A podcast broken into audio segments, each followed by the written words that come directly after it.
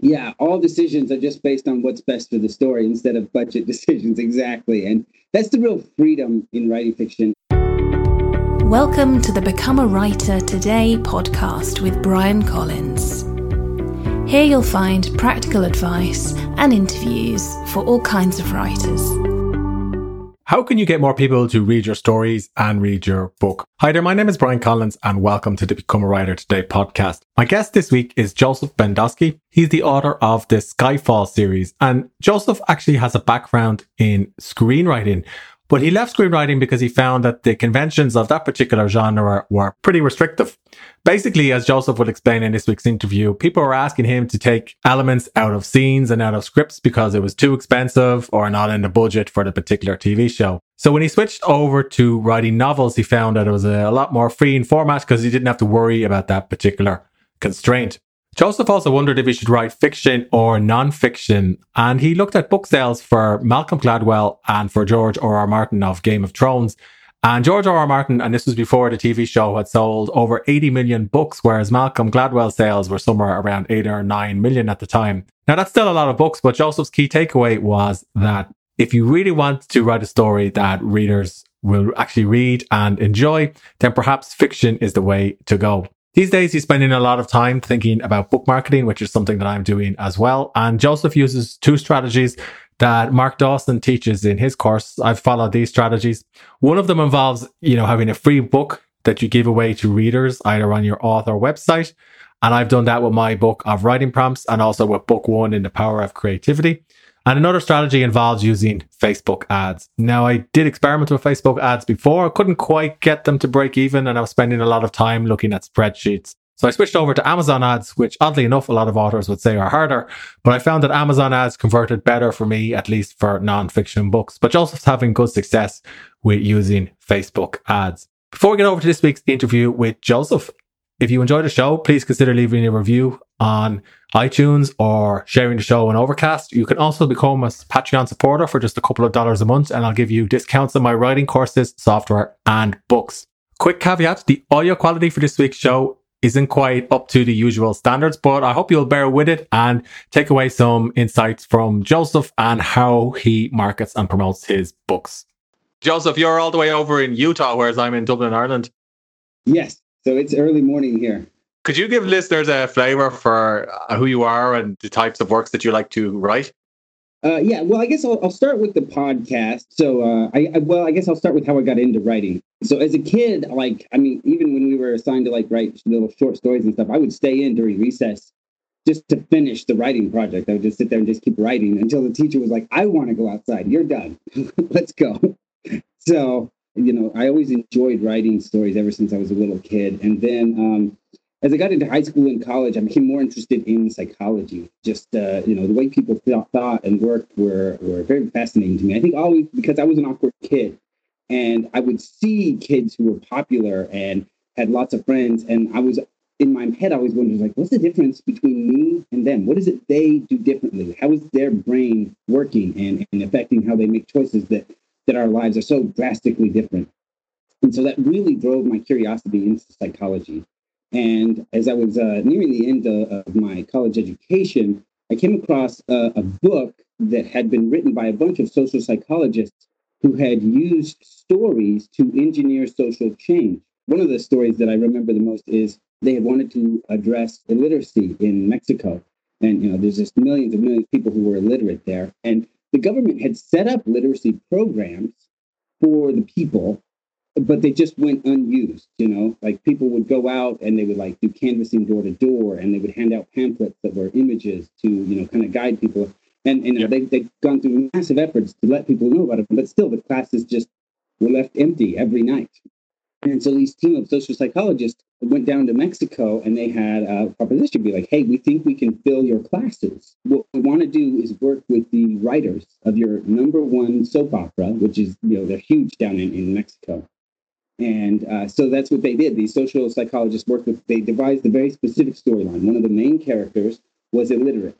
And it caused a multitude of problems in his life, all based on you know, what are common problems people who are illiterate encounter. And it just got more and more frustrating for him as the season went on and caused him more and more problems in his life until one day he was just so frustrated he went and signed up for the illiteracy class. Yeah. And the very next day, over 6 million Mexicans really went out and signed up for the illiteracy class. And, uh, you know, they continued with the project because, you know, they were worried about retention and all that. But I mean, that, and they had other stories like that, how they were able to combine uh, psychology, sociology, and all of that into this this work that had this impact. I just thought was amazing, and it was at that point that I really decided I wanted to combine these two interests of mine: psychology and uh, storytelling. Was this back when you were in college? Yeah, this is just as I was finishing college. So. Okay. Okay. And at the same I noticed you've also been a head writer for the television show Saved by Grace. Did you get into television writing after college or at the same time as getting uh, into fiction writing? It was right after. So just after college, I'd written, I think I wrote two or three nonfiction books and uh, they had kind of struggled. And then, you know, I guess this is a whole nother story, but um, essentially I, I, came across some really interesting statistics on writing. And uh, like, if you're familiar with Malcolm Gladwell, he's a, you know, very big nonfiction writer, you know, for the New York Times. I remember at one point uh, I was reading a thing and he'd sold over 6 million copies of his yeah. books. You know, wildly successful. In contrast, I came across, you know, George R. R. Martin, who's just a fantasy writer, you know, no no science, no history, nothing. And he had sold over 80 million copies of his books. And was this before the television show? Yeah, this was before the television show. So Martin had sold over 80 million copies of his books. And then uh, was it Amazon doesn't release its Kindle data and, and e-reader data, but a company called Kobo does. And Kobo says on average, only 32% of people ever finish nonfiction books. But when it comes to fiction books, over 84% of people finish those. And so I was looking at, at these two pieces of information. You know, here we have uh, a nonfiction writer at the top of his game, 6 million copies. But if we go by the average, then only 32% of people ever finish that book. Whereas so that's, Martin, that's, that's less than 2 million. Yeah, has sold over 80 million copies and over 84% of people are finishing his books. Yeah. It's like if you want to reach some people, you have got to write stories. And yeah. so, I mean, I had first, you know, come into writing, or I guess come back to writing because I'd, you know, read about this, but then I'd gone into nonfiction just because I, you know, was just going straight to that. And that's what I'd been writing all through college. That was my familiarity, right? Writing papers. And so it was then that I was like, I've really got to start combining the two. And at that point, I started to explore screenwriting, which I did for quite a while, just you know, writing screenplays that nobody was reading for a long time. And then eventually, it was actually my brother who became a director on the project and invited me to join the writing team. And eventually, I became the head writer there. And has but, screenwriting helped your ability to write novels or informed how your craft for novel writing? I wouldn't say a lot. Like it's very different. Like screenwriting you know, you try to tell a story, but at the same time, you want to leave as much room as possible for the actor to embody the work. And not only that, but I mean, like, I would write a draft and then, like, you know, then I would spend the whole week in meetings with people just basically telling me to cut, cut for costume costs, cut for, you know, staging costs, cut for, you know, and it's just, eventually I was just like, I don't like this. I mean, if you're on a multi-million dollar project in LA, maybe it could be fun, but you know, writing for for a smaller project is just like my, yeah. my whole week was just being like told, cut this so we save money. Yeah. So it was uh, it was a little bit of a frustrating, frustrating experience, and uh, like I said, I don't think it really had a big impact on how I wrote fiction, but I think it was my step into just writing fiction yeah, I guess for, for fiction and for your sci series, you, like you don't have to cut something because a budget. You, you just cut yeah, it if it doesn't yeah. make sense for the plot. Yeah, all decisions are just based on what's best for the story instead of budget decisions. Exactly, and that's the real freedom in writing fiction. And I think I was actually listening to an interview with uh, he was a Hollywood actor. I can't remember the name off the top of my head, but he had written a novel and he just talked about how freeing that had been you know, he says, if I want to write a scene, I write it. And the cost of the scene is irrelevant because nobody's producing it. So I think that kind of opened my mind, be like, you know what? Maybe I should just write uh, narrative fiction literature instead of trying to do screenwriting where everything is so much of it is about budget. I was talking to a screenwriter the other day and he described how when you're writing a screenplay, it's all about the dialogue. Whereas when you're writing a novel, you've other things to think about. So did your screenwriting background inform how you approach dialogue? I wouldn't say a lot. I mean, a lot of dialogue I've more learned and studied in the in the post screenwriting era. You know, I guess in, in screenwriting, you're a slave. Like they just want you cranking all the time, which I guess is good in the sense that you're writing a lot, but there isn't Yeah. a lot of time to really break it down and, and study the craft. Yeah. Uh, so most of what I've learned about writing, I learned, you know, after writing, you know, three nonfiction books, after you know, screenwriting for a couple of years. Then I wrote my my first novel, and it was awful, and I couldn't figure out why. Right? I was like, I need feedback. I need feedback, and eventually I found a writing group, and they were able to point me in the direction of because I'd read craft books for writing. You know, I'd I'd read them before, and I was never impressed by them. I was like, meh, I didn't really learn much. But uh, in my writing group, they were able to direct me to some very specific books on craft that were just incredibly informative. And Any particular books that come to mind? Uh, so uh, is it uh, Writer's Digest puts out a series, and Yeah. those are fantastic. Like they are really good. And then uh, what is it? Uh, Writing Kidlit was one that I picked up that was also really good. So you know, and since then I've kind of explored out. Um, so Robert McKee, he is a, a writing instructor, but he is an instructor for screenwriting. But his his exploration of story itself is incredibly well done. It's the book is just called Story, and then Yeah. K.M. Yeah, it's a fantastic book. I attended a Yeah. workshop by Robert McKee several years ago. Made, made Oh, a big yeah. impact in how I think about writing. Yeah, so his is great. It, it's more about you know he's he's not going to address you know writing narrative points within you know literature, but he addresses just writing story in general. And then Yeah. uh, K.M. Weiland, I don't know if you're familiar with her. She's definitely one of my my favorite writers on the craft of writing. I always reference her. And then there's a writer called Lisa Cron. Yep. So those I'd say are my big three. And then there's one more. Oh, I can't even remember the name off of the top of my head. uh, sorry, but yeah. So those three and and one other. They're kind of my big source. So whenever I'm preparing an episode for my podcast, I will always see what these four writers have written on this topic, and then you know I'll explore out as well. Yeah, yeah. If you like Robert McKee, there's an excellent book. Perhaps you've read it. It's called The Art of Dramatic Writing. If I haven't read it, it's at least wish list because the name's very familiar. Yeah, yeah. It's kind of I think where Robert McKee maybe based some of his ideas on. It's all about what goes into a good story, specifically screenplays, but it works for other genres as well. Yeah. Yeah, like the fundamental elements of the story are going to be the same across all genres, but just how you how you write out the specifics is going to be very different. Yeah, yeah. This particular book was written, I think, in the the mid part of the 20th century. Um, he's a Mm. Hungarian playwright. It's definitely worth checking out. So, when you wrote the your series, did you set out to write Skyfall as a series, or did you write book one and just then decide to write a sequel? So it was planned originally planned as a standalone, uh, but there were several things that kind of happened along the way to make me be like, I have to write a series. And the first was just the, the monetary aspect of it, studying the marketing side of writing. You know, before I just kind of leaned on the publisher to do that, and it just it had never done well. And then I encountered Mark Dawson, and he had talked about his own story of traditional publishing. He had been traditionally published, and is nothing had happened, right? The marketing behind the books had not been good and they never took off, right? Like he was never able to really become a full time writer or anything. And so then he decided, you know what? They're not doing a good job marketing my books. I bet I can do a better job. So then he, you know, started to explore the marketing side and started marketing his own books that way. And then, you know, it's kind of taken off since, which really proves that the fault in the books was the marketing behind them, not the writing.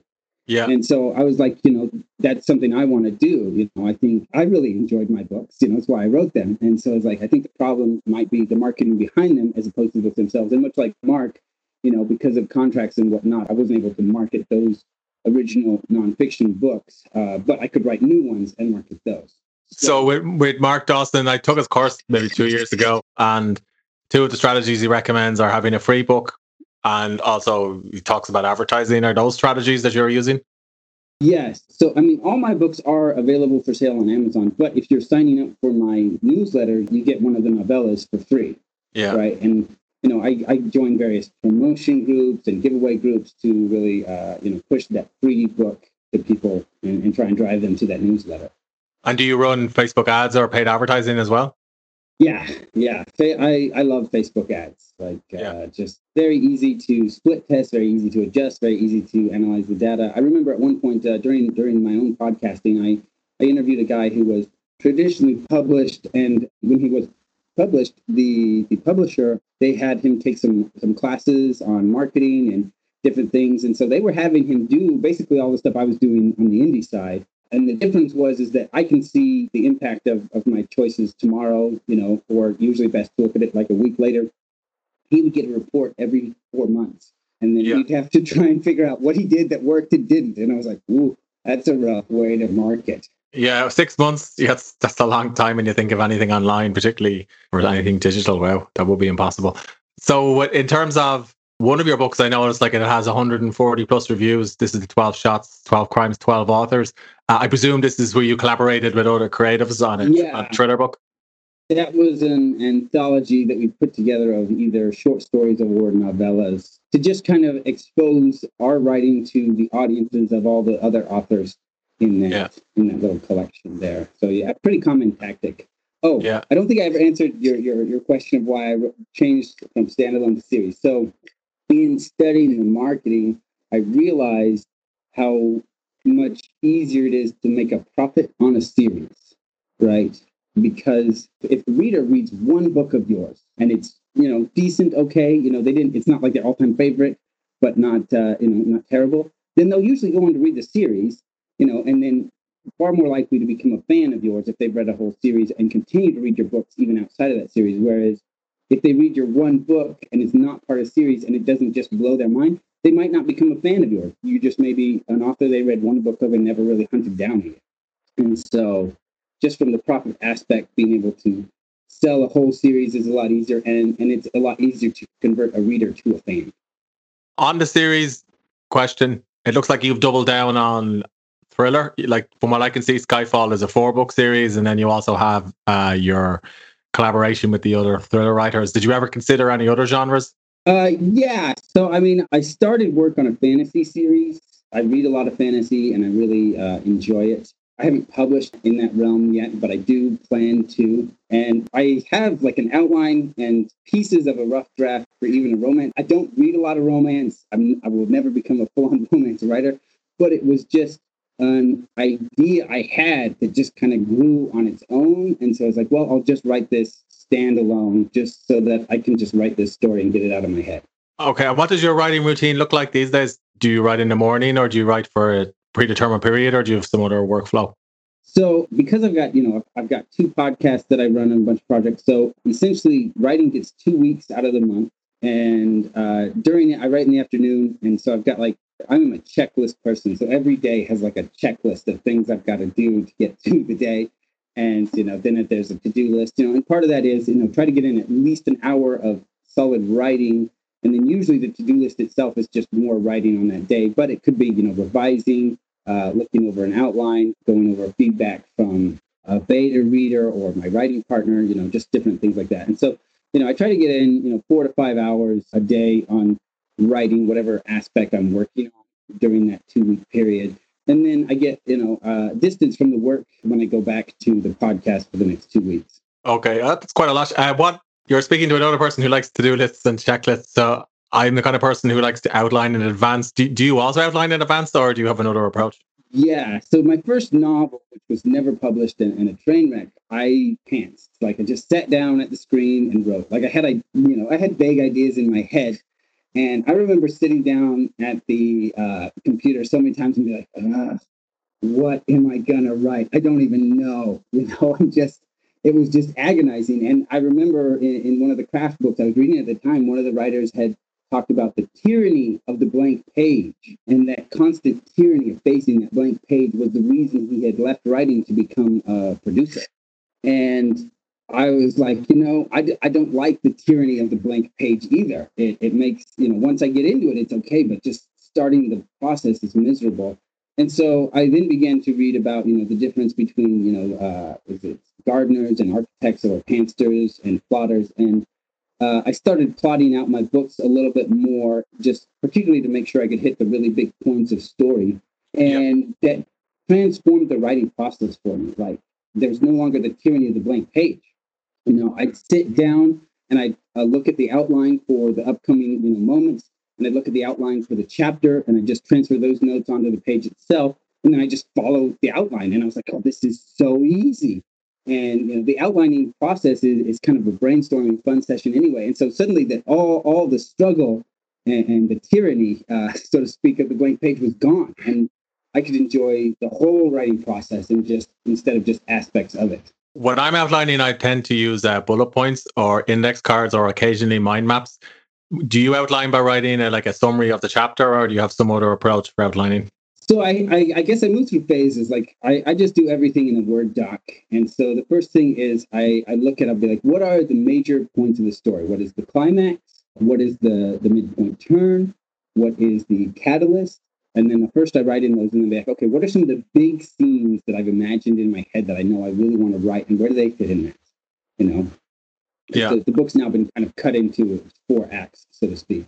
And then uh, and then I'd be like, okay, so what are now the smaller pieces? What are the steps I need to take to reach each of those points? And so then I'll go and fill in those. And uh, at that point, then I'd be like, okay, so what are the chapters that need to happen in each of here? And then I kind of fill in.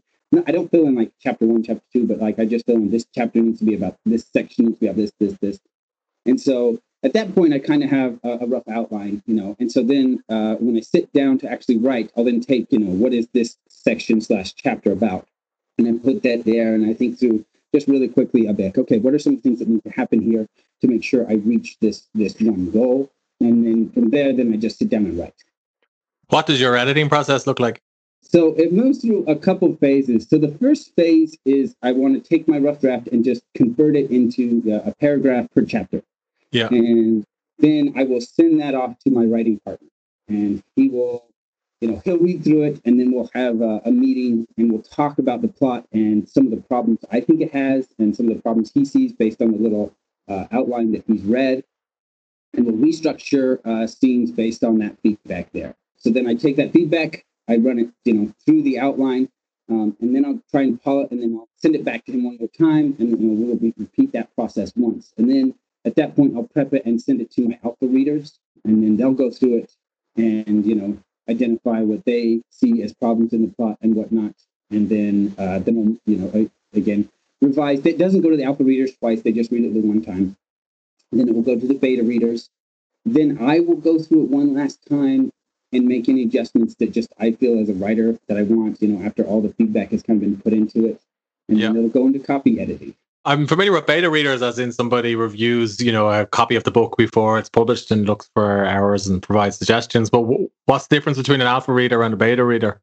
An alpha reader is going to give you uh, points on character and plot. Like essentially, it's kind of the same process as I go through with my writing partner. You know, yeah. he's going to poke holes in the plot. He's going to say this character feels undeveloped. This this decision feels inauthentic you know, this scene didn't feel big enough. I know I would have liked to see this, just stuff like that. Uh, so it's more of a developmental feedback you get from an alpha reader. Like an alpha reader kind of takes the approach, be like, what would I have done different if I wrote this book? Um, okay. And those those I have to hire. Like I don't have like a specific list of people who just like to do that. So they're not they're not readers on your email list. Where, where did you hire them? Uh, I just get them off of Fiverr. You know, I look at their okay. experience and everything, and so I'll I'll hire an alpha reader off of okay. Fiverr. Okay. Okay. And do you find that they come up with helpful suggestions? It's just I, I haven't used Fiverr for anything like that, and I'd, I'd wonder what the quality of their feedback is like. I mean, I haven't found anybody that I'm like 100%. I would you know do this person again, but I've had found yep. some that I like. But I mean, so usually they'll have a list of the types of books they like to read. Yeah and that kind of gives you a feel of what kind of feedback you're going to get. But I mean, sometimes you're going to get more beta reader feedback rather than alpha reader feedback from them. Yeah. So it's kind of hit and miss, you know, until you can find some that you really, you know, I have some that I I will go back to just because I haven't found anyone I love yet. Okay. Okay. Yeah, I, I guess it's suppose you're making a decision on whether to accept their feedback or not. Is it expensive to work with an alpha reader? No, and a lot of times uh, I, I live in the United States, and so a lot of times if I'm hiring an alpha reader in Australia, New Zealand, South Africa, or you know even just a, a, native English speaker living in a country where the cost of living is much lower, usually that lowers the cost of the alpha reader just based on the currency yeah. shift, right? So I mean, I'm you know I'm paying them like a hundred, whereas it's equal to like maybe seven hundred of you know their currency. So okay, okay. Yeah. So you've got the book critiqued by an alpha reader, by a beta reader, and it's gone through a copy edit, what's your what's your next step before publication? Do you, do you start working on promoting the book? No. So, uh, I mean, once I, I've got my cover and everything ready, then uh, I start teasing it to my to my mailing list. Right, I send out the cover. Uh, a couple of days later, they might get you know uh, a blurb. Then you know three or four days later, they might get the first chapter. Uh, just kind of you know, you know that's the, really only the hype I'm building right there is to my reader list. Um, yeah. And then uh, you know I, I, I inform them you know that if you get it in the first 24 hours, it'll only be 99 cents, and then after that, the price will go up to normal. You know, call it the fans pricing. Okay. And the goal there is just to spike those early sales on the book and to start getting in reviews really early because you've got a lot of people that you know they're like, oh, I'll save you several dollars here if I just get it on the first day. That the fan pricing is really about manipulating Amazon algorithms, right? When you're promoting your book, are you also writing as well, or do you just focus solely on promotion? So during the, the two weeks that I'm writing, I try to do at least an hour a day of writing. But I mean, if I've got promotion stuff to do, then that's kind of like, you know, I did I did just an hour of writing and then it's like, okay, the rest of the day is just promotion work here. So and then I'll run Facebook ads to my mailing list. So uh, just to make sure, you know, maybe they didn't get the email or they haven't gotten to it yet, then yeah. they'll start getting Facebook ads for the new book as well. And then I'll run Facebook ads against people who kind of match the profile of my mailing list and just yeah. from there. Okay. Okay. Yeah. It sounds like you're taking to heart what Mark teaches in his course. Yeah. Like I have found Facebook ads to be insanely effective. Like I love Facebook ads. They're so good to use.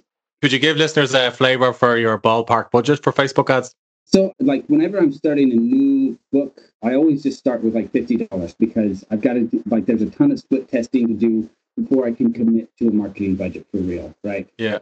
So, you know, it's, you know, $50. I'm testing, you know, just backgrounds with the cover on front and looking at the conversions. Uh, and, uh, one thing I always tell people when you're running Facebook ads is you need to have a book in the ad. Like it's got to look 100% like a book because, you know, there's TV shows, there's movies, there's video games. Like if you just have the image of your cover there, it could be anything, you know, or some, I, I've even seen book ads that have no you know, not even a book cover on there, just like some cool looking images. And I'm like, you're not filtering properly with this ad. You have got to have a book on there so that they know when they click on it, they're going to be looking at a book.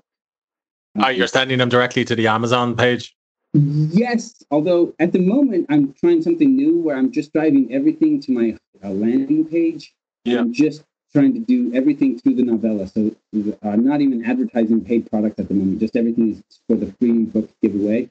Okay. And so, uh, been yeah, just as I've been studying marketing stuff recently, uh, became familiar with the work of Russell Brunson, and he is all about just get that email list, yeah. that email, and then your whole investment is just converting this person into a fan. Because yeah. if I send people to an Amazon page, then the things I have to sell the book are the cover and the blurb, and th- yeah. those are the only things that I can truly control to sell my book. But if I can get their email and get them opening my email, then I can, you know, I there's the cover that they've seen of the book, there's the blurb that they've already read, and then I can tell them the story behind uh, why I wrote that book. I can tell them some of the stories from the research that are really interesting that aren't actually part of the book. I can tell them my own story as an author. Like there's a, I can now tell them a multitude of stories to make them become more invested in me as an author. I can, you know, I can then offer up my best reviews in those emails as social proof. I have a friend who hates mangoes, absolutely hates them, thinks they taste awful. And she has tried mangoes at least 12 different times. And I was asking her about this, and she, I, and she said, What? She's like, Well, so many people just tell me about how good they are and how much they enjoy them that I have to try them again. and yeah. you know, this this is really kind of the same concept here is one, selling a person a book does not guarantee they'll read it, or giving yeah. it away for free, but like if they're going to read it, it even drops lower. Yeah. But when I have that email, I can invest in some really short, well-written emails to convince them to read that book that they now own. And you know, even with my friend, you know, she tried mangoes twelve times. Uh, you know, even if they didn't really get sucked in in the first chapter, maybe with all the social proof and stuff I can get through email, I can convince them to try chapter two. Now, if you get to chapter five and you still don't really like my book, my book's not for you. But my own experience is uh, The Name of the Wind is one of my favorite books, but I did not enjoy the first hundred pages. And the only reason I pushed through was because so many people just kept telling me how good it is that I eventually pushed through that first hundred pages that I didn't think was that great, and I got into the rest of the story, which I just love. Mm. You know, and that's kind of what I hope to do by gathering email addresses is to be able to one convince them to read the book that they now have, and two, if they don't love that first chapter, to convince them to dive deeper. Yeah. And so that's what I'm working on right now. It's kind of a new approach for me, and I don't really have feedback for you on how it's working. Okay, okay, yeah, I, am familiar with Russell's approach. I use ConvertKit for my email list. Is that are you using something similar? I use MailerLite uh, for my email list. Yeah, very good. So, Joseph, where can people read your books, or where can they find more information about you, or listen to your podcast? My books are, of course, on Amazon.com. I'm currently yeah. exclusive with them just for the higher royalties. And then my podcast is Start Writing, and you can find that pretty much anywhere you can find a podcast. Thank you, Joseph. It's very nice to talk to you today. Yeah, thank you. I hope you enjoyed this week's episode. If you did, please consider leaving a short review on the iTunes Store or sharing the show on Spotify, Stitcher, or wherever you're listening. More reviews, more ratings, and more shares will help more people find the Become a Writer Today podcast. And did you know for just a couple of dollars a month, you could become a Patreon for the show? Visit patreon.com forward slash become a writer today or look for the support button in the show notes. Your support will help me record, produce, and publish more episodes each month. And if you become a Patreon, I'll give you my writing books, discounts on writing software, and on my writing courses.